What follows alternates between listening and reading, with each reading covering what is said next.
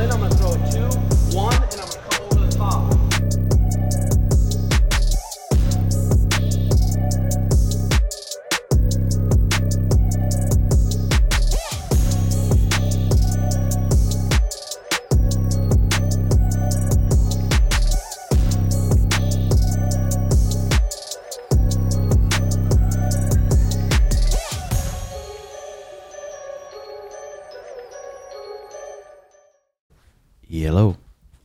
Check one, two, three, four, five, six. Good morning, ladies and gentlemen. What a fucking beautiful Thursday it is. Grab yourself a refreshment. Let's Have go. yourself a slurp.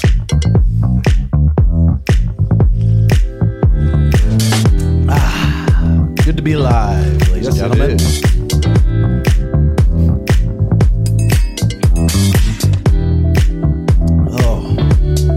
Okay. Beautiful. Oh fuck. Okay, beautiful. Uh episode 66. Um sponsored by patreon.com slash Red Hawk Academy. Every month for the top tier guys, we're doing a memorabilia giveaway. So some shit from fighting, some shit from the UFC, whatever, whatever, whatever you want. Every month we're doing a random giveaway for those top tier members. And then once a month for all the members, I'm doing a, a giveaway for probably three giveaways a month. So we're doing a lot of giveaways on there, a lot of extra content on there. If you support the pod, uh, please subscribe. We're over 30,000 subscribers now, so I'm pumped about that. And uh, if you really want to support the pod, patreon.com slash Red Hawk Academy. I'm here with my friends, my good friends, Kyle and my buddy Levi. Kyle's been on some previous episodes. I'm sure a lot of you guys remember him. But he's got a fucking crazy story, dude. Any anytime I'm bitching about shit and I got shit going on in my life, it's easy to just put it in perspective. Cause you're a fucking buddy, you're a boy, you're dealing with some serious shit. How old were you when you were when you got diagnosed when they said it's it's terminal cancer, it's never gonna go away? How old were you? Let's see. I was first diagnosed probably 35, and there was a little bit misdiagnosis at the beginning. We were stage four to start, and when I officially got the terminal status, that was probably five, six years later. I was probably around 40. So you so how many kids did you have when you were 35? 35. Let's see. One, two, three. Three kids. And you went into the doctor for what reason? Uh, I had a had a lump growing out the side of my neck, and I was just kind of getting my career was building. I was in uh, kind of athletic training stuff, and I was getting tired a lot easier. I was getting sick faster, and this lump kept growing. And I was just in denial. Uh, I was really into holistic stuff. Didn't know anything about cancer, chemo. Didn't know what that was. How big? Like It, it, bouncy it ball? ended up getting to the size of a softball, fuck. right? And I was. So there was just a fucking saggy tit there. right, exactly. And it, it was kind of firm. So, you know, it was uh, the I went into the doctor finally. I was really at the time against the whole medical field. I finally went in there and he said, "You you definitely have cancer. It's probably serious." and I was like, Did they? Did they? Just, how did they know? Did they? he just saw it. He saw it, and he looked at my labs. My my blood work looked horrible and things, and and I uh, wasn't presenting well. So he right after that though, I actually chased a lot of trails. I I chased the uh, Rick Simpson oil cannabis stuff. I called all around the world trying to find trails somewhere. Somebody would write you know something up that they had beat cancer without any chemo. Nobody wants to do chemo, and I finally. It was actually a dentist. I was started to lose teeth went to a dentist and he was an older guy and he just looked at me eye to eye, sat down in front of me and said, Son, you got cancer. And that's when it kind of hit me. I was like, Oh shit, I got to go do chemo. Man, that's fucking wild, dude. That's fucking crazy. So you've been battling that now for it's about 11 years or so. 11 years. And then when you find out it was terminal, it's like, is there ever, ever any point? Because you're always coming around the gym. You're always coming around all the guys, and you're always in such a good mood. You're always uplifting everyone else. You guys make it easy, man. You set the tone as a leader, man. That's that's for sure. This that that definitely coming into this place absolutely changed my life and made me even eh, eh, you know comfortable to be that way. Yeah, because I'm, I'm like, what the fuck? How, how is just Kyle so upbeat and always lifting everyone up, and and everyone looks up to you so much in so many different ways too? Is there ever points where you start to feel bad for yourself, and then if there is, like, how do you get out of it? I think the the hardest thing I go through is when I be, might become a burden on somebody.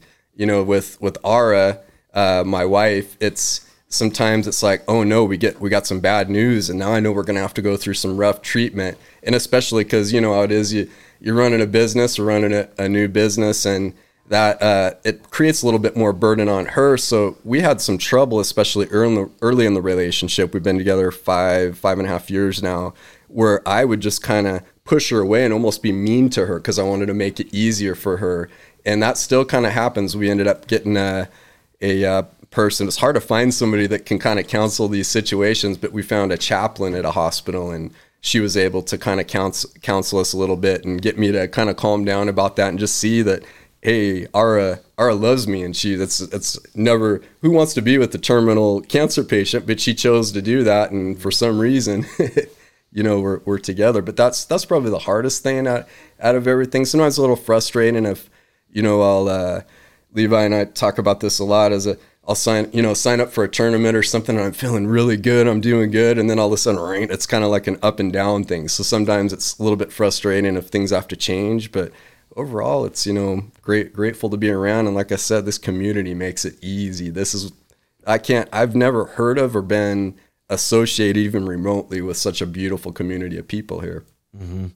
Yeah, and it's fucking amazing too because you come in here fresh after chemos or or just going through this shit, which no one has even a clue what the fuck you feel like when you're doing that. But you're still coming in here, training hard, always doing the best you can. I mean, it's just so fucking impressive. And Arab Arabelle's just pretty much a a, a super superhuman too. She's fucking is. awesome. She's So cool you guys got the recharge center going on. It's in the same co- complex. It's a couple doors down from the gym. You guys got the recharge center. You're selling all organic uh, uh, meals for ten dollars a meal, and they're just fat portions. And Arabelle's an expert cook. Um, how did that come about? Yeah, so Ara has always she's from the Philippines originally. So since she was a little kid, she lived in a very kind of uh, third world village with dirt floors and things, and she grew up just she kind of sees sometimes on somebody's TV kitchens, and so she started making kitchen kitchen with you know playing kitchen with the shells, and she's always just had a passion to cook for people. So she started to, she kind of supported herself on the side in the Philippines by hustling and selling different foods and stuff. And she, her dream was always to move to the United States. Took her 11 years to petition, and uh, is it, to be able to cook for people and to achieve the smile when she hears like you come in and you're like, oh, I love love the food. It's good. That's what she lives for. She doesn't care about how much she sells or the money or anything. So when I had been dropped from my uh, program, my BMT bone marrow transplant program of seven years at specialized care for cancer, they were basically like, there's nothing more that we can do for you with with treatments and things unless you move to Houston for six months, which was just we decided no. And thanks to uh, uh, Sean Fairchild, Art Art of Recovery, I was kind of visiting Art of Recovery at the time and just kind of searching and thinking, what what are we gonna do here? This is horrible. My doctor just told me that I won't make it through the year if I don't do that trial. And next to Art of Recovery in this complex here, there was an open space for rent. So he was such an encouragement, you know, doing the cold plunge and doing all those things and having some deep reflection. I thought, you know what? I want to, I'm going to go all in on this space. We're just going to take a huge risk. And thank God we have the support of this, this community here. It was such an encouragement to us and support as we started. Uh, and was going to get Ara her dream. And if she could get her dream, that was a goal to leave her job and do the dream. I could feel comfortable no matter what happens then. Yeah. Unfortunately, it worked out really well. The business is booming. Uh, Suga's been a, a huge component of that and giving us some shout outs and stuff. And we're doing real good. Yeah, I mean, dude, it's fucking the sweetest setup because you can come train hard. We got Die Hard. Uh, it's like a a pretty legendary powerlifting gym right across the hall. But you guys can get a good strong lift in, and you can go right down a couple feet away and get a ten dollar organic meal from Arabelle.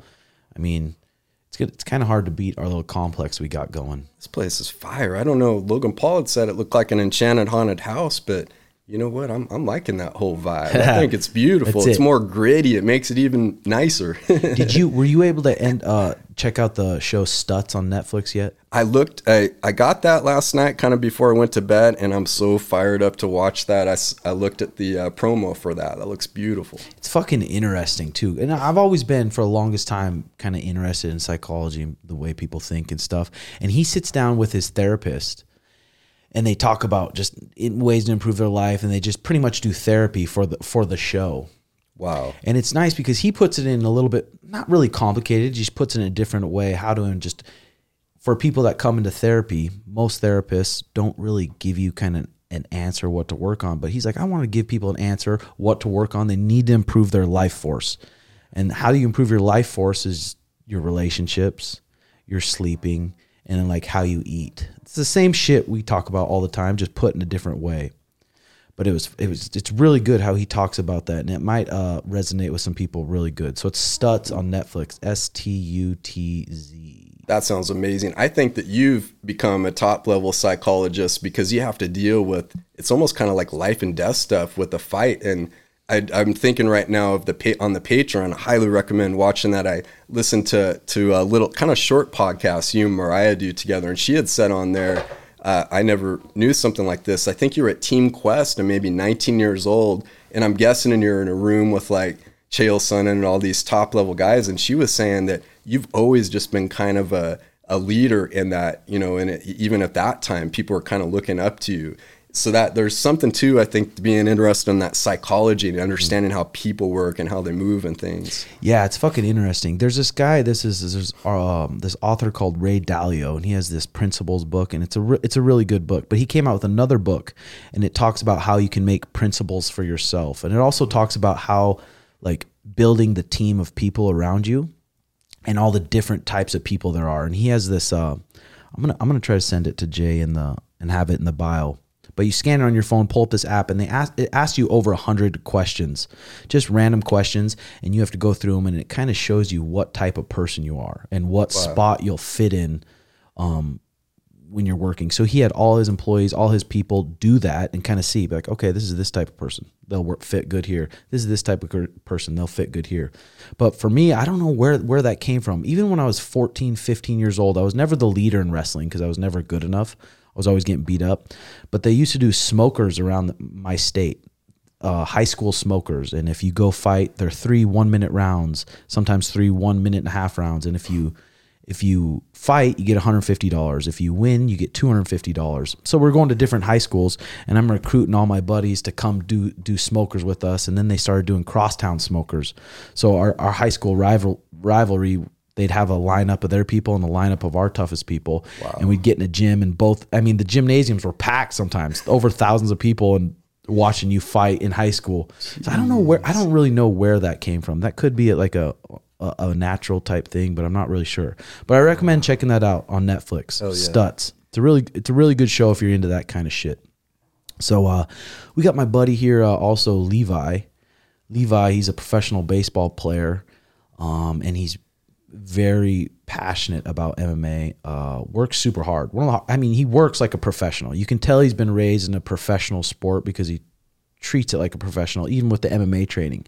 Like, there's not really many people that train like you. You go do your baseball shit, which is, I don't know how much that is, but then you come to all the trainings. You're never, ever missing trainings, feeling sorry for yourself, just kind of being a bitch. You're always at the training. It's pretty fucking impressive.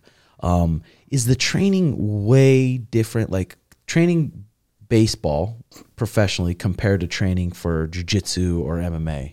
Yeah, it's way, way different. I think if baseball was like close to as taxing as MMA, I couldn't do it. If it was like uh, football and MMA, they're both like too taxing where you can kind of balance it. Baseball, especially as a pitcher, you're pretty much throwing and you know lift twice a week, and that's that's pretty much it. So you're throwing every day? Yeah, yeah. How do those joints not get just worn the fuck out? Or for a majority of pi- pitchers, do the shoulders get fucked? Uh, I would say there's probably like half and half. Some people are just blessed with like a quote unquote rubber arm, and they just throw all day, and it's like this dude's never sore. He's just m- maybe he even eats like shit. Like it's just they're blessed with it. And then on the other hand, there's guys that have surgery. You know, there's Yeah. probably in our org maybe like 30 to 50 surgeries a year, and mm-hmm. most of those are on pitchers. Yeah, I mean, the, the genes are a real fucking, the real fucking thing, dude. I mean, you have people who are so durable, and it kind of, kind of what steered me into coaching and start my gym and stuff. Just injuries, back to back to back to back to back to back. I get torn bicep, torn bicep, broke jaw, blown out knee, and I just kept getting these injuries. I'm like, I want to be smart. I don't want to be sitting here and just be a broke down fighter, just trying to go after this dream. I'm like, I want to be smart. Smart. I love martial arts. I love creating a group. So why don't I kind of start that? And I'm so glad I did. And it all came from me fucking breaking my jaw. I mean, the fight right before I signed to the UFC, breaking my jaw, and just having my dreams kind of just shattered, and just being fucking pissed. But all this good shit came from that. It's weird how that usually fucking happens. But with uh, so baseball, you're pitching every single day, and you're lifting twice a week. Yeah, so you'll pitch twice a week, like off the mound to hitters, but you'll throw every day. So the days I pitch off the mound, that's typically your lift days because they want your hard days to be hard and your light days to be light. And for the pitchers, and are, are people in baseball uh, fucking around with the stem cells much? No, it's Not like really. when I tell them about the stem cells that you got, they're just kind of like, let me know how it goes. So they're they're like interested in it, but they don't know, they don't have an opinion one way or the other yet. Hmm.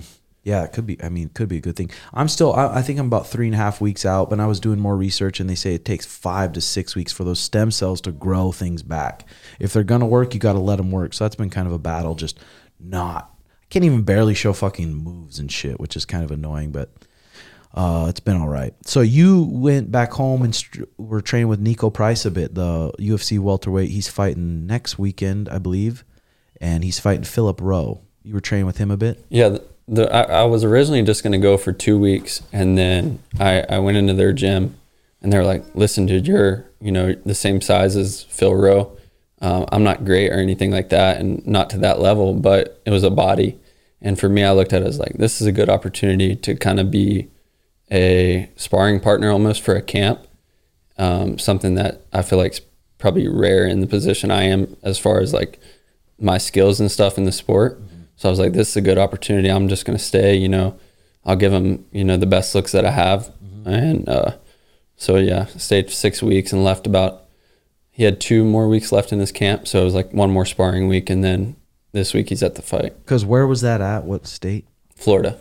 Florida. And Yeah. that's, you were back home seeing some family, so you got you got some training. I'm surprised. So does Niko live a, a long way from American Top Team, or you say he trains at M- MMA Masters? MMA Masters. a couple yeah. times a week, or Uh, once a week. Yeah. for what? For just sparring. Yeah. Okay.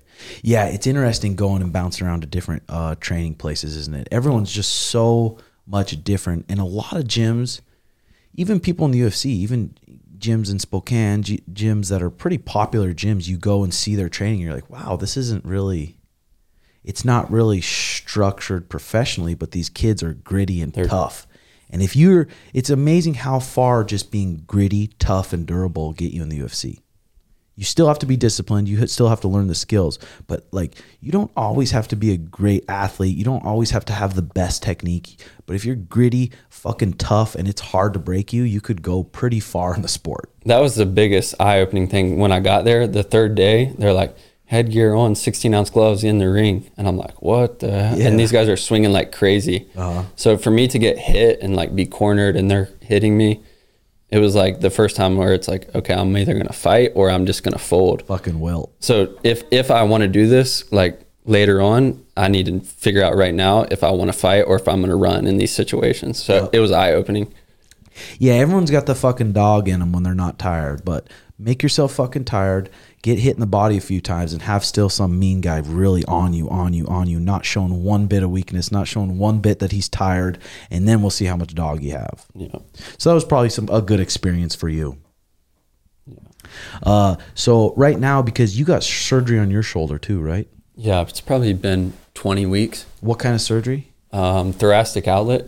So it's they take out the first rib and the scalene and uh, cut the pec minor just to release that. So it's it's a newer surgery.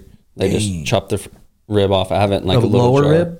No, no, up here top by the collarbone. What? So you got a little little dent there? Or? I can't feel it or anything. It doesn't feel any different to me. Uh-huh. But I have like uh, probably two inches of my rib in a little jar at home. Damn, that's pretty cool. Fuck yeah. So So sweet. Um, yeah, Liver King. Liver King gets exposed. Let's check out this. Oh wait, no, no, this is a different one. Yeah, but Liver King gets heavily exposed. They say he's doing like twenty grand of HGH. I mean, all these news outlets, all these people talking about this shit, it could be completely bullshit. But the fact that he got exposed, it's like we were talking about earlier. He's still spe- sending a good message. His nine ancestral tenants or whatever, they're all positive. But I think where he fucked up is saying you can look like me doing that. That's kind of where he messed up. Uh, I wonder how long he's been doing that too. But clearly, dude, his fucking abs protrude like half a foot. Seeing him in real life, it's like that is fucking absurd how yoked he is. So if you, I mean, you'd have to to look like that naturally. I almost think it could be impossible. Maybe not for those some of those guys that are in Africa or some of those just freak of nature humans, but for someone like that, I feel bad for him. I mean, he probably made a good, quite a bit of living from his supplements, and he'll probably be just fine. But they said he was doing 20k of HGH a month. Like I said, who fucking knows? Did you guys watch any of the Liver King stuff? Oh, absolutely. Yeah, he's a he's a fun character. I, I liked him, and when I met him, he was he was su- super nice, and but you can see how people get mad. Mm-hmm. You can see can see how people be like, dude, he's just fucking, he's bullshit, and he's saying that he naturally looks like that from eating raw liver. Leaked emails shows that Liver King was taking on okay 12k worth of pharmaceuticals HGH per month, three injections per day, all while promoting his brand of holistic lifestyle and ancestral tenets and eating raw meat on camera. It's probably HGH is probably what Conor's on too. I believe it. And you can't be mad at him for that because it's like, okay, I want to heal my leg and enjoy my life. So I have the money. UFC's not testing me right now. I'm going to do some HGH so I can heal up to 100% and be healthy. But that motherfucker's jacked now. You Yeah. see him lately? He's looking about 195 solid. Uh, I just wonder what that does like long term if you're on all these things. That's the thing. That's the fucking thing. But there's a lot of people. I mean, there's a lot of people back in the day in the UFC and Pride that make made big names for themselves and are making still money from it in this day that were just doing a lot of juice back then. And they beat a lot of people up and they made the name for themselves. So when, if you look back at it, it's like, hmm, do I regret that? Hard to say. But this is the leaked email. King brand with a goal of one point. The email got leaked. I've been working out for 35 years. I know how to eat, train, rest, and recover. I even, but as I've reached my mid 40s, it's harder, harder in the back. Fat fucking. I've started taking om, Omnitrope, and then he said, "I'm." My doctor told me that I could be double it. I think it's a hypernausea. I wonder how his emails got leaked. I'm wondering if taking a fuckload of other possibly interfering with the efficacy. For instance, here's what I'm currently taking IGF 1 LR, been taking this for a year. CGC WIMAP, been taking this for a year. Ibutamoren, been taking this for two months. Omnitrope, been taking this for six weeks. Test Cyp, 0.6 cc per week cruise dose. Deca, 0.6 cc per week, been taking this for three weeks. Winstrol, 50 milligrams a day. Just started this, been taking this for three weeks. that motherfucker, I bet he feels like a beast, dude. beast. It'd be interesting to see like what Gordon Ryan's cycle is too. Cause that dude looks like a powerful fucking human. He looks like just he made even the way he made Nicky Rod look. Who's a freak of nature athlete, explosive athlete. Gordon said he's the best athlete he's ever even grappled with, which is crazy. He grabs his leg with two hands, his, grabs his leg with two hands and pulls it in, 50-50, and cranks his cranks his heel. Like made it look that simple. Who knows how much like Gordon Ryan was in Nicky Rod's head before the match, but still to do that, it's fucking insane. And you word about the side effects of some of these things because he's he's complaining about stomach stuff. I remember hearing him on Rogan, and I know uh, I remember Brock Lesnar. I think he was busted for H, HGH early in his career, and then he had diverticulitis. So I think that's one one thing I've seen with these guys using HGH when they take it past, you know, at such a high limit to get. There's always some kind of drawback to it. I think. Yeah. Yeah, fucking up your guts and shit. This is another interesting interesting story that popped up. Former UFC fighter Tim Kennedy reveals previous HIV scare after participate, participating in an orgy with a ring card girl. Former UFC middleweight contender revealed he underwent concerning HIV scare after participating in a sex orgy with a ring card girl whose results returned positive. Oh god, that'd be scary. Kenny had a successful stint for Strikeforce, going six and two with wins over notable names Robbie Lawler, losses to Jacare Souza, Luke Rockhold. The Lu- San Luis Obispo native fought inside the UFC from 2013 to 2016. Sizable win over Mike Bisping after dropping blah blah blah. The 40 year old has continued to be an advocate for the sport. Let's see what he says here. Kennedy explained the situation. Had a couple women pregnant and had an orgy after a fight. Tim Kennedy said one of the ring girls that was there tested positive for HIV. So then she tracked down all of her former partners. I was one of the litany of them. She walks in the gym and is like, "Hey, I'm HIV positive, and you should get tested." My heart would drop. Man. Ay. But then it's like, well, let's go get tested. Let's fucking handle it. It wasn't actually like you're positive or negative, Tim Kennedy explained. It was we're going to take some white blood cells counts over a few months to see if you are losing your immunity. So that sucked. Um, Kennedy, a 24 fight veteran, shared the octagon, defeated some great names in the sport. Blah blah blah blah blah blah blah. Hmm, interesting. HIV scare. You got to fucking wrap that pickle Yeah. or you'll get fucking bit. Um, yeah, I've been just smoking wise. I've been just trying to literally. I've been just trying to vape all week. I've been trying to put the bong down a little bit, and I feel I wake up way more clear headed than when I take fat bong rips. But there's something about a fat bong rip where you just go, you just lose it. You been smoking much, Kyle? Uh, off and on. It kind of depends what's going on with. I got a couple of tiny tumors on the lungs, so I kind of got to be careful when those flare up a little bit. But I'll uh, I'll I'll kind of go through edibles and I'll go through my little things. You you got me into the uh, flavor of this volcano, the mighty, and that that's definitely been a game changer. That's I, I too, if I could, I would do bong rips. That's the preferred way, but the mighty seems so much healthier on the lungs. Yeah. What about you? Is it frowned upon, uh, Levi in baseball? Uh, they don't drug test for it anymore, but nobody's like Open about it. taking a stance and been like, yeah, I'm smoking weed. So like are is a lot of the a lot of the baseball I remember we talked about it earlier. A lot of them are just you you got to kind of be you got to kind of be act your certain way. Yeah, you you have to fit the mold. Okay. Yeah, So if you're a bad boy, if you're a bad boy, say if you had a sugar in MLB, he wouldn't last long. you better be really good, like really good. like the best ever. and then they'll maybe accept him. right. Even still. But if you have like one slip and you're that guy, you're out. Where like a oh. guy that says the right things, kind of like similar to how Nate Diaz talks about the champs in the UFC. Like these dudes, they're dorks, but they're wearing the tie, they're picking the fights or whatever.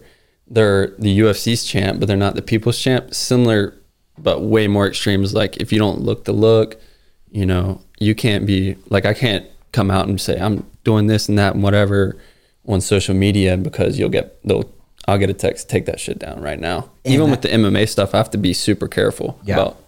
and you get those texts from like the GM of the team you're you're playing for usually. Normally, it's like a farm. For me, I'm in the minor league, so it's like the farm director. Okay, and he shoots you over a text and says, "Hey, you need to tighten it up a little bit." So if you're in the majors and you already got a lockdown, you got a lockdown deal, and you start acting up a little bit, what do they? Yeah, I mean, the, just like anything else, the better you are, the more you can get away with. But then as soon as you start slacking a little bit, You're out. They'll say, "All right, Yeah, fuck." like when I had the surgery, I went mountain biking and I posted it, and the next day I was like, "Hey, in the office, we need to talk." Dang. So you got to kind of keep it tight. Keep it tight. Hmm. So, well, I, I, I guess we probably shouldn't talk about really fighting with you too much because I don't want to get you in trouble. I want I've been I've been more open about it now. It's it's almost like okay, I'm gonna be me, especially with the surgery. Like I went through hell and back with the team over the surgery and stuff like that. So now it's like, listen, I'm not, you know, I'm gonna give it everything I got here, but I'm also I like to do this, and this is kind of what I, you know, I like to do. Yeah, because you've been playing baseball for how long? Oh, God, since I was like five, And you're how old? 23. 23. Yeah, so you've been playing baseball for a minute. And then when did you start kind of finding out you're passionate about MMA? I think for me it was just like, okay, what sport does it was when this when the surgery that stuff started to flare up, it was like I work harder than all these guys here. What sport does that matter the most in? And then that's when and I was a fan of Sean and I messaged talking the front of that blue thing. There we go. I messaged you and Tinquino, and I think you guys were at a fight, and I just rolled in Tinquino's, and I was like nervous, kind of scared too, like, oh, I don't know how serious this is. And at first, it was just like, I want to learn a couple moves. And then six months in, I was like, "Oh man, this, is is, too fun. sick." Yeah. Yeah. And then you, did you kind of keep that away from most people that you were training some jujitsu? Pretty much everybody, like even my parents at the beginning, I was like, you know, I kind of kept it as I'm doing this as like a cardio thing, and that's kind of it. Mm-hmm. Yeah. And now maybe they've accepted, they're like, he's just passionate about it. He loves it. He's super into it. So fuck it. Right. And you're Yeah. a fucking grown man now. So Right. Like I, I just tell people I'm gonna give both of the things all I got and whatever happens, happens. Yeah. You know, I'll just let whichever path takes off quicker and then I'll go that route. Yeah, and you're a super smart kid too. You like to read, and read and stuff, and you really, I feel like you can tell what's important in life. Yeah. which is good. And you and you're not fighting for a re- a reason to be cool. You're fighting because you just like it. You like the challenge of it, which is cool. So you guys started a little podcast. You guys are on what episode? Episodes. We just finished episode six. Are you doing weekly? yeah, we're trying to do weekly. And it's called Untapped, and it's on YouTube. That's correct. Yes. Yeah, so check that out. You guys always have fucking good convers- conversations. I've been uh, checking out some of the episodes. Uh, it's kind of hard doing a podcast, huh? especially staying consistent. Yeah. Yeah, it's hard to talk like lights on camera, action, let's go. We're talking right now. Yep. For me, it's been like huge benefit of just learning how to talk on the mic. Because before I would get so geeked out, and even still, like I get nervous doing it. But it, I can tell I'm getting better and better at talking, you know, with the microphone. Yeah, for sure. I mean, there's definitely a fucking art of podcasting. You guys, you guys uh, definitely were the inspiration to get that done to watch and to understand even on a deeper level what that grind is like. I mean, showing up every week, never missing. That's our goal is to just. I mean, some of them might not come out that great, but we we just want to get them done. That seems to be the hardest thing. Yeah, dude, just being con- consistent because literally probably nine out of ten podcasts that ever start will just quit. Right. We'll just fucking quit every time. But I mean, with you guys, it's probably a good little uh, because you got you, you're a great like conversationist, and you got Levi, and then you got Dana, who used to help us on the Timbo Sugar Show. So that's pretty cool. Yeah, that's right. Yeah, uh, you know, we got we buddy up a lot in the community. Everybody's pretty good friends and things. And sometimes I know you and Sean have such a good uh, communication where you guys can just talk forever. That's the person you know just kind of hit it off. When Levi and I were getting together, we would just talk sometimes for three or four hours, and neither one of us is a huge talker usually. So we were like, hey, you know what? We should record some of these. And finally, just you know, with kind of your guys' encouragement and watching you, that was a huge inspiration. We were like, hey, let's go for this. This is too fun. And podcast of, you know, I know Levi, it's the same for him. Is they've they've uh, helped me so much in my life. I'd be in the hospital or like kind of live in the bubble and just put those earbuds in and get into some deep podcasts, you know, and they just just uh, just changed my life. I think. Yeah, fuck yeah. I mean, it just feels like you're hanging out with a hanging out with those people. Listen to them, which is good.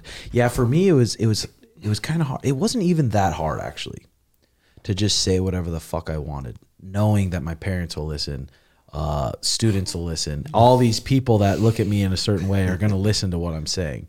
But then I'm like, fuck it. If they if they if they don't like me because I'm acting literally how I actually am, then they probably shouldn't hang out anyway.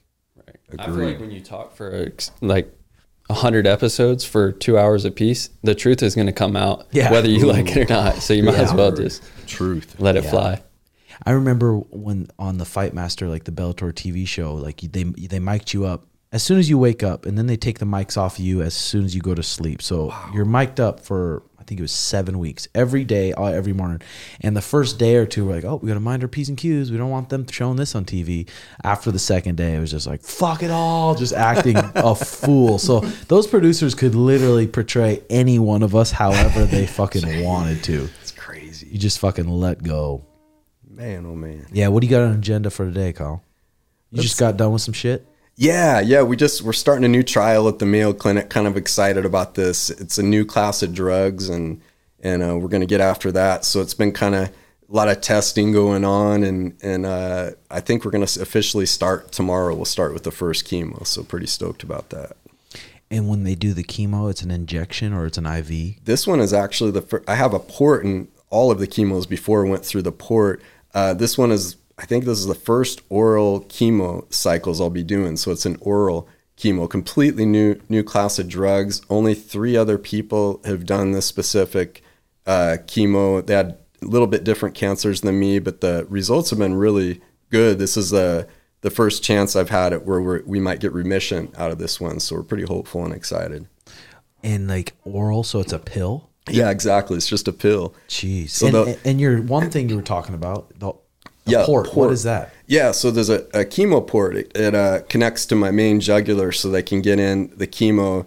When you when you start to take a lot of chemo in through your veins, uh, it they just kind of wear out after a while. And there was there's times if I, if I get into trouble where I would have just multiple lines. When I went through bone marrow transplants, uh, I at one point, you know, the in bone marrow transplants, it's common to have like 80 lines in at once, and the power port allows you to get multiple lines of fluids, medicines, and all that kind of thing. So that's that's the port's like an IV or it's like a hole. It's just a, it's like a bump. It's this little, uh, I don't know what material it's made out of, but it kind of protrudes and it's just st- sticking out. It's like a quarter size. And then you plug in. They, yeah, they just take a needle, pop it in, and then hook the line up, and the medicine shoots on down. Jesus Christ, dude. I at first I thought, man, when the doctor was telling me I got to do this, I thought, well, I was it was all so foreign to me, and I thought, man, I'm gonna be some kind of machine or whatever, and I just wanted this thing out of me, and I did get it out at one point, and then I I missed it right away when I got in trouble and had to have a lot of lines and a PICC line and catheters and things put into the body, so I got it back, and now I'll probably never get rid of it. It's been an asset. I'm used to it. So if you could explain the feeling, would you say chemo hurts the most? Pain. I would say the, the cancer, the cancer uh, side effects is the worst. Uh, right now, we had to kind of delay doing treatment because we had to qualify for this uh, trial. So when I get more cancer building in my body, uh, the feeling that you get, it's kind of hard to explain. It's a really different kind of deep, deep fatigue, kind of like a really bad hangover and being up for three days sort of thing. But the the tumor pain uh, you'll you'll start to get at, at my the tumors form on my lymph nodes. So as that advances they'll start to grow and I can kind of feel them out of my body. And that that pain is tough to turn off.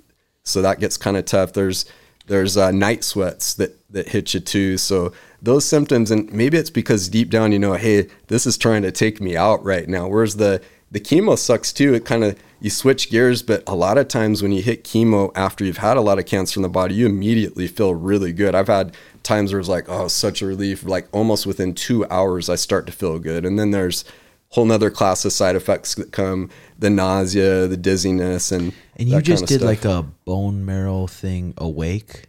Yes, yeah, that's uh I kind of fit that into our podcast is untapped. So what we're trying to stick with a theme on there is where do you go when things get really difficult? Like when you know we saw Suga in his last fight and he got it, you know, we saw his heart come out when he was really in a, a, a tough where you're in a tough battle when maybe death is coming on you or you're really just pushed past your limits. Where do you go? You go into that that uh untapped place. So when I did the the bone marrow uh, drill, I just declined. The, I still did uh, the lidocaine or whatever for the area, but it's known as the most painful pro, uh, procedure that you can go through. So I kind of wanted to just experience it and see all that the the stuff, the training that I do. Uh, over time, the the cold plunge is preparing myself to try to stay in a certain state when I was going through that pain. And it was only about ten minutes of just really rough pain, but the drill is Where are they drilling into? it's it was in the uh, my lower back, kind of upper hip area, Lower back, upper hip, and they're drilling into your bone. right right into your bone and through the bone, and then into the bone area uh, marrow, and then they aspirate, they pull out to get a pieces of bone, and then the bone marrow. And you were awake. yeah, I was awake through it. What the fuck, dude? I won't. I won't do it again. It was what I the the uh, the stress on my body kind of made me. When I went through it, I was okay. I can usually go through something and be all right. Just get myself in a certain state. I was kind of trying to stay. And what really helps me is that that's one reason why I realized right away. I was like, I got to figure out how I'm going to be able to roll jujitsu in here and not just totally fuck myself up with you know all this stuff going on so i, I kind of felt like if i'm nice to people and connecting with them they're probably going to be less likely to hurt me so the same thing with the the surgeon and the people in there i'm just kind of trying to talk to them and stay in a good right? state That's how I am too. Anytime I'm dealing with that, I'm like, I just, you're my friend. yeah man Uh, dude, that's fucking insane. I, I, will say too, you know, I gotta I gotta throw in there. I'm always hoping to talk. I love hearing your guys' discussion about the Bible and God and stuff, but I was deep in with God and you know, some people and it could be true. Maybe it's just kind of my my comfort there, but I was really deep in meditation and the Holy Spirit in that that moment. That's fucking insane, dude. Yeah, that's another level of pain. I mean, God, you go through that kind of pain and it just makes you so thankful when you're oh, not in that com- kind of pain, no matter what's going on. Truth. I mean, being a kid raised with a fuckload of money, your parents give you everything, you have nice cars, you other people look like that like they want it, but then that person's just a sad, depressed person because they've never even gone through fucking anything. That's truth. That's truth. I just heard Dan Garner, he does this barbell shrug podcast, and he was talking about how he thinks it's even important to, you know, we work out and put our body through a little bit of stress, but to put that mind, it needs to go through a little bit of stress every day to be stronger and kind of adapt and grow. Yeah. What about you, Levi? What do you got going on today?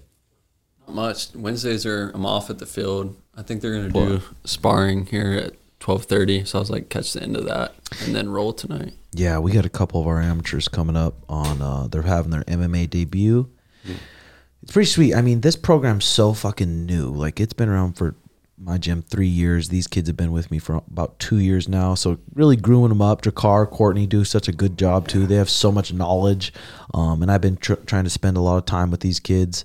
Um, so December 10th, they're gonna have their their first fight. So it'll be sweet. I'm pumped to see where our program is in five years because in in MMA and even jujitsu to get really really good, like I said, it takes years half a decade, a decade to really start putting your skills together, and especially put your skills together enough to do it under the lights, mm-hmm. do it when there's a screaming crowd, and just let go and be in the moment, and just let your your your previous training just take over, which is a skill in itself. And the best person I've really ever seen do it at the highest level is Shug.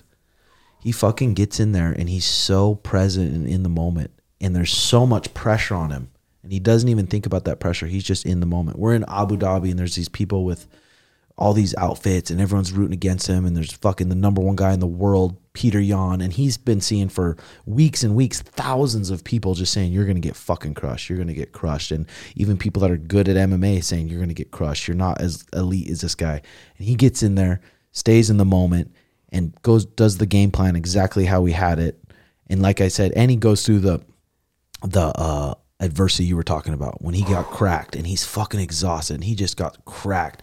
There's a time in your mind where, I mean, the exit's right there. You could just you could give up. You could give up. You could give up. But being able to counter that in that high pressure of a situation is fucking seriously Oh, I got badass. chills. You got me fired up. yeah, it's fucking badass though. Um, so I'm excited for for our uh, MMA guys, and we're building a pretty cool little group. And then my new gym now it's coming together. I I, I did have these black mats for for like a garage, and they were getting people's feet dirty. So I ended up buying some more zebra mats. So the whole thing zebra matted, and there's the boxing ring, the bags. Um, it's gonna open up December probably December seventh, which is next week, and it's gonna be eighty dollar membership a month and there's going to be some jujitsu and cardio kickboxing. So nowhere nowhere else you can do jujitsu for that cheap. Anywhere else you're going to be for jujitsu, especially, it's going to be close to two hundred dollars a month. So this is a good spot where beginners who are scared to sign up can come sign up and learn the beginners curriculum. When you're ready to move over to our gym, you're ready to do that. So hopefully that works out.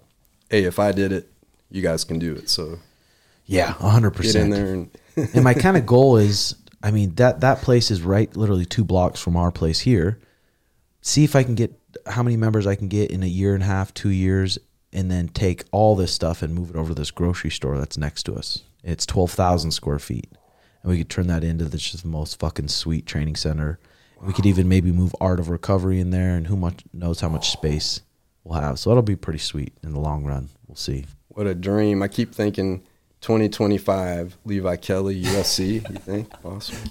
I wouldn't be surprised. I mean, dude, the thing is, I mean, Levi's a good athlete and a good athlete that can be consistent and disciplined. I'm like, they're gonna get an opportunity eventually. You're gonna. You're you're gonna get an opportunity eventually. Whether it's in five years, whether it's six years, whether it's in seven years, you're gonna get an opportunity. Um, so I won't be surprised at all if we see Levi in the And UFC. that's such a big story because there was there was like Bo Jackson. You know, you guys probably know know who that is, Bo Jackson, the football player. But and then there's Deion Sanders, and we haven't really had a dual athlete since that time I, that I that I could think of. So a major league baseball player and a UFC fighter, that's just insane. Yeah, 23 years old too. I mean, you're 23 and you got a good little base under you already. I mean, that's that's kind of wish uh, I wish for me I would have kind of started and been that old and got an opportunity when I'm when I'm 26, 27, 28, when I'm more matured and more of a man. I got a lot of big opportunities when I was like 21 years old. Wow. And in my mind, I thought I could whoop all these guys and I'm on these guys' level. But now looking back, I'm like, fuck, I didn't know shit. But I thought I could fucking scrap. My whole thing is like, there's no rush because the better I get, like if I take a fight right now, maybe it's a coin flip, but then three, four, five. I mean, we'll just see what baseball like, what happens there. But if it's three, four, five years down, then I'm going to be a lot better. Oh, yeah. So I think, okay, if I'm fighting an amateur in two, three, four years, what's that going to look like compared to like rushing and taking a fight right now? Yeah, hundred percent. There's no no need to really rush. No no need to really rush at Are- all. Do you get tired of people asking, "Hey, why aren't you MMA coaching?" Why why aren't I MMA Yeah, coaching? I mean, uh, uh, more pe- more people besides Suga because I feel like, man, I just want to, as a fan, Levi and I talk about this all the time. If even if we weren't attached to this gym and we lived in another state, and I watched your show and knew what you guys are doing, I'm gonna be just a huge fan. I'm gonna, you, you know, people like kind of they follow Tom Brady and people like that. I'm gonna be just pumped up and geeked out about about you guys and.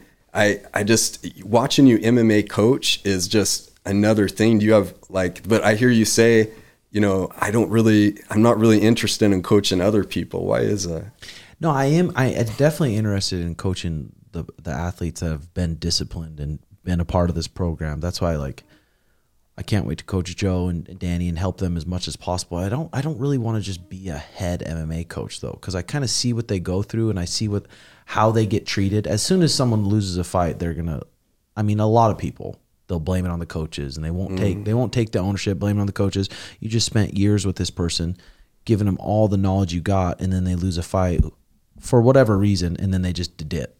So you, now you invested all this time. This person just dipped it, and I've just seen how that happened for so many years. And also, I want to have kids, and I want to be there for my kids, and I want to be at my academy. And when you start coaching a lot of fighters, every single week you're gone, mm, That makes and sense. especially in the UFC, you're gone from Tuesday to Sunday, a lot of weeks. You're, that's, so that's, your full week sitting in a hotel room, being like, "Fuck, I could be helping my jujitsu students. I could be growing my other shit."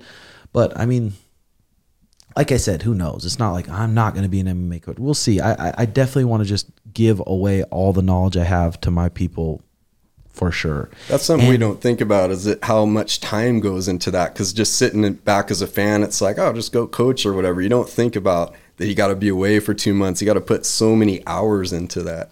Yeah.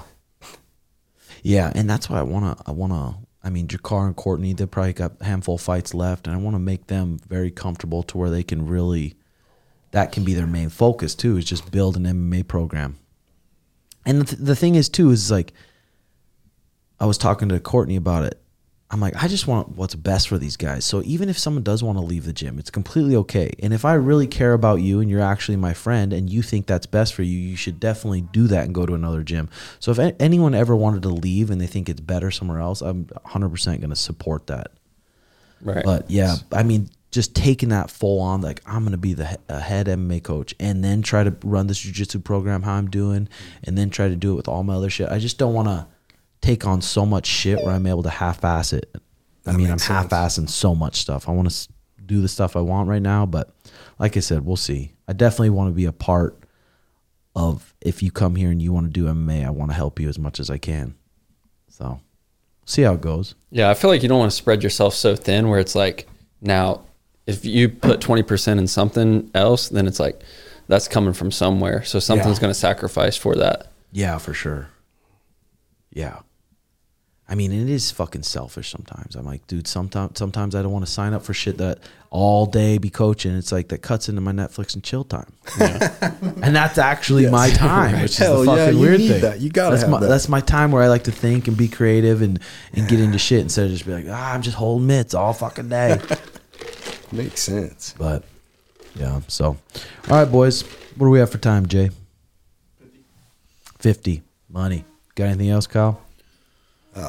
Bible. Bible. Let's talk about the Bible. Let's do it, baby. What what I know your background, you had a lot of Jehovah's Witness type of background. What uh, have you read through the Bible before? I haven't read it to cover to cover, but I've kind of just looked at different different stories and different translations and and compared like the New World Translation, which is Jehovah's Witness Bible, to the um, to the older translations and seen and just read some of these scriptures. And a lot of these scriptures could be interpreted so many different ways. They use so many different words, and a lot of it could be interpreted in such different ways. So I, I putting my faith completely in this Bible that is such an old book that has been changed so many times, but the story's still the same. I'm like, hmm, there's there's something to it for sure. Because if this has lasted that long and the story's still the same, and a lot of the things in the Bible actually happen in history, it's got to make you question some things. So yeah, I don't know. There's not one Bible that's completely sold me like this is the truth. This is the this is it. Right on. Yeah, you know, it's it's funny because you and Sean have probably been more more of an encouragement to me than you'd think about kind of going in a certain avenue about following the Bible more and kind of thinking for myself and not just following some pastor at a church. Uh, kind of this the whole TMS movement I think is just awesome, and I wish I would have come across that like 25 years ago. Yeah, and TMS for the people who don't know, that means having too much sperm. It's uh, males deal with it very badly. I think females deal with it too, but it's not talked about enough. I mean, you have TMS, you have too much sperm going on. You could be acting up. You could be acting ways, and people are like, "Why the fuck is he acting like that?" It's like he's suffering from TMS, and it's a real, real issue. So I'm glad that's been talked yeah, about. definitely made me made me make some very bad decisions earlier. Yeah. and it really it got me thinking too about something because I want to be open, you know, always to maybe I'm wrong about what I'm thinking. Maybe that this what I've thought and following God and you know the Bible, believing it's true, and all the studies that I've done and things like that. Maybe I could be wrong because if I can't just think that I possibly could be wrong, then how can I grow? My and if God is real, I want to continue to grow into eternity. But something that hit me with that TMS is there's uh, there's King Solomon. He's in the the Old Testament, and he's uh, we're getting into Bible stories. so he wrote three books. He wrote Proverbs, which is like the book of wisdom. There's just so many strong sayings in there, and I see them quoted a lot in like a lot of self help books. Is just one of the best places to get wisdom. You got Ecclesiastes he wrote, which is kind of a self reflection about where he he kind of talks about.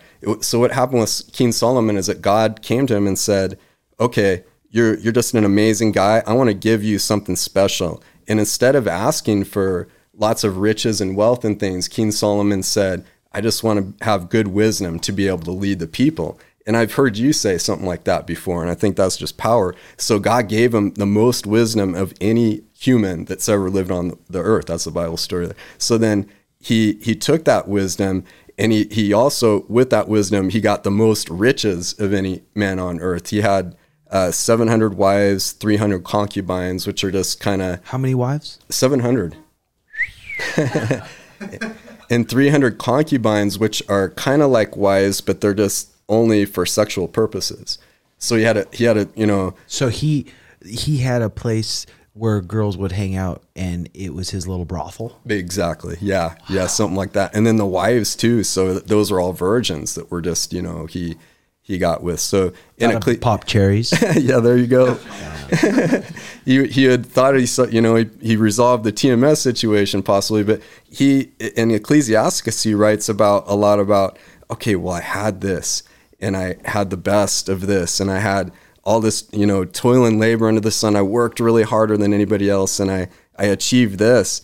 He said, but in the day, it's a chasing of the wind. It's meaningless, meaningless, and that kind of fires me up. So then, then what do you do? He says, eat, drink, and be merry. You know, you gotta you gotta enjoy life, but at the same time, there's to achieve our goals. He's kind of showing us a thread through the proverbs of what to do and what not to do. It's kind of kind of cool to me, and I think you and Sean actually. I think you guys. I shouldn't say actually. I'm very uh, encouraged and I admire that a lot. As you know, I think that you guys might take somebody from from the church, the standard church that saw you guys like, oh, these guys are just foul and you know against God and stuff. No, you're you bring a lot of wisdom from Solomon and the Proverbs into these young guys, and it's I see you know I come across them in the gym. They'll come from you know all around the world. They want to come and train with you guys, and I, I you know of course there's tremendous success that you have on a skill level that you and, and Sean have done, but there's some huge levels of wisdom that you guys are dropping that really reflect that King Solomon. I think. That's fucking awesome, and I appreciate it, dude. That's, yeah, that's a just- Bible lesson for today. Yeah, it's fucking good. I mean, dude, dude, there's I think there's so many fucking good lessons in the Bible. I think there's just so many good ones. Yeah, the uh, the translation thing that got to me for a little bit. So the Old Testament is written in Hebrew originally, and the New Testament is in Greek. So at one point, I was like, man, if I really want to learn the Bible, I got to learn the Greek and the Hebrew. And then I got into, oh shoot, I don't even understand the context of the time that this was written. So like now we have online, we can kind of go in and see. I like, you know, you're talking different translations. It uh, if I can feel like I can get, you know, kind of an authentic uh, translation of the Greek, sometimes I'll look at a few different English translations so I can kind of kind of get a flavor of maybe what it's talking about. But there's a lot of stuff in there that's I wouldn't say a lot, but there's enough stuff in there where it, it's kind of hard to understand the exactly what they're talking about. But I really try to focus because Jesus said that we should we should study these things and receive them like a child, which means we don't need some big gun hierarchy top to explain this stuff to it. The the simple truths in there we should be able to understand very clearly. I think. Yeah, fuck yeah. Yeah, that's good shit. Kyle, have you read um The Richest Man Who Ever Lived? No, who wrote that? Uh, Stephen K. Scott, but it just takes all of King Solomon's uh wisdom and Whoa. Kind of outlines it for people to uh just live a better life. I didn't It's know that pretty about good King though. I read most though. of it. I want to read that, man. Thanks. So for he that was tip. fucking slaying. yeah. He was slanging D. What's a, what's a trip too is that so King David who wrote Psalms that's the one that I've listened listened to in audio or read the most when I get in my jams. There's a lot of emotional therapy in in Psalms. A lot of where I went through that. That's where I I thought about that in the bone marrow drill thing is you're going through this, you're suffering, but yet I'll praise God. I'm going to release it and give it give praise to God. But you have King David and then the son Solomon and in that thread, it goes, the lineage goes all the way to Joseph, who was the human fa- father of Jesus. So it's kind of interesting how, you know, if it's if it's true, God raised that whole lineage all the way from Adam up to Jesus. Hmm. Yeah, that's pretty fucking cool. Yeah. The the original Bible would be interesting because it's just been like what kind of headspace were these guys in that were changing it, making these new translations and like the governing body. Jehovah's Witnesses have a governing body. Right. And they can switch rules. They can switch up rules and they can make rules. Like Yeah, I, I have a big problem over time, especially I talked to you a little bit about it. I get really sketched out now when I when I first got uh, diagnosed, I was like, okay, God, are you real? And I went on a lot of different channels of looking at churches and a lot of churches wanted to use my story and I'd spoke in front of different churches and sometimes really big settings and along the way I was I was starting to just kept asking God and studying and studying and I just really got sketched out by any kind of heart hierarchy. So if you got, you know, Jehovah's Witness or even a lot of the non-denominational Christian churches, there's some great people out there, but I also there's nothing in the Bible that talks about we have to have this hierarchy in a church and we all have to be sitting in pews. We have to tithe and you know, we got to listen to a monologue sermon for whatever amount of time and just hit this thing. And if I I look at the churches like in Leviticus or in uh, Acts, that's New Testament, Old Testament. They were they were completely different. They were in homes. They're people interacting. They're making sure that everybody understands. Everybody can ask questions and know what's going on. And unfortunately, I see a lot of the church, and I think it's what turns people off so much is there's just somebody's in charge and they're translating what's in the Bible. They're giving their own version of it. Yeah. Yeah, exactly. I mean, they're giving their own translation, their own version of it, what it means to them, and then they're making a lot of fucking money. Yeah. And they don't have to pay taxes. Oof. I mean, underneath all that, though, I think there's, I mean, I, I enjoy talking about people who are actually smart about religion and actually willing to just kind of talk about it and not get too. offended. It's it's it's good that you can do that with people. I totally agree. I think if that's not the case, that person should be asking themselves, "Wait, what? Who am I? am I following some kind of person here? I'm not not thinking for ourselves. God gave us free choice, and we should be able to think clearly. And it's interesting. You guys write uh, a lot this Sunday service when you come in to train on Sundays, and I I love that because I think that this community is probably more of a real deal church than I've ever been involved in. It's it's community, it's the people, it's the freedom. You let people be yourself in here. We can be our real real person. That's that's how it should be, I think. Yeah. And some people, I mean, yeah, when it comes to gym, some people want that traditional you bow to the mat, your sensei is Yeah. all powerful. Like, I don't really want that. I don't really want want that type of vibe. That's got to be hard. I mean, I can't say that if I was in that position that I wouldn't. Yeah, I'll, I'll go ahead and accept that. It's probably a good feeling. So that's that's an awesome trait. Yeah, but then just knowing there's other people out there can just fucking whoop your ass too. It's good to remember that. What? Nobody can beat up Tim. No way. Yeah, There's yeah, not a yeah. chance. right. All right, boys. Beautiful podcast. Thank you, Kyle. Check out their uh, podcast, Untapped. Untapped. And uh, thank you, Levi Kelly. Appreciate it. You guys the man. Thank guys you, the Tim. All right. Love y'all. Bye bye. Love you, man. Peace.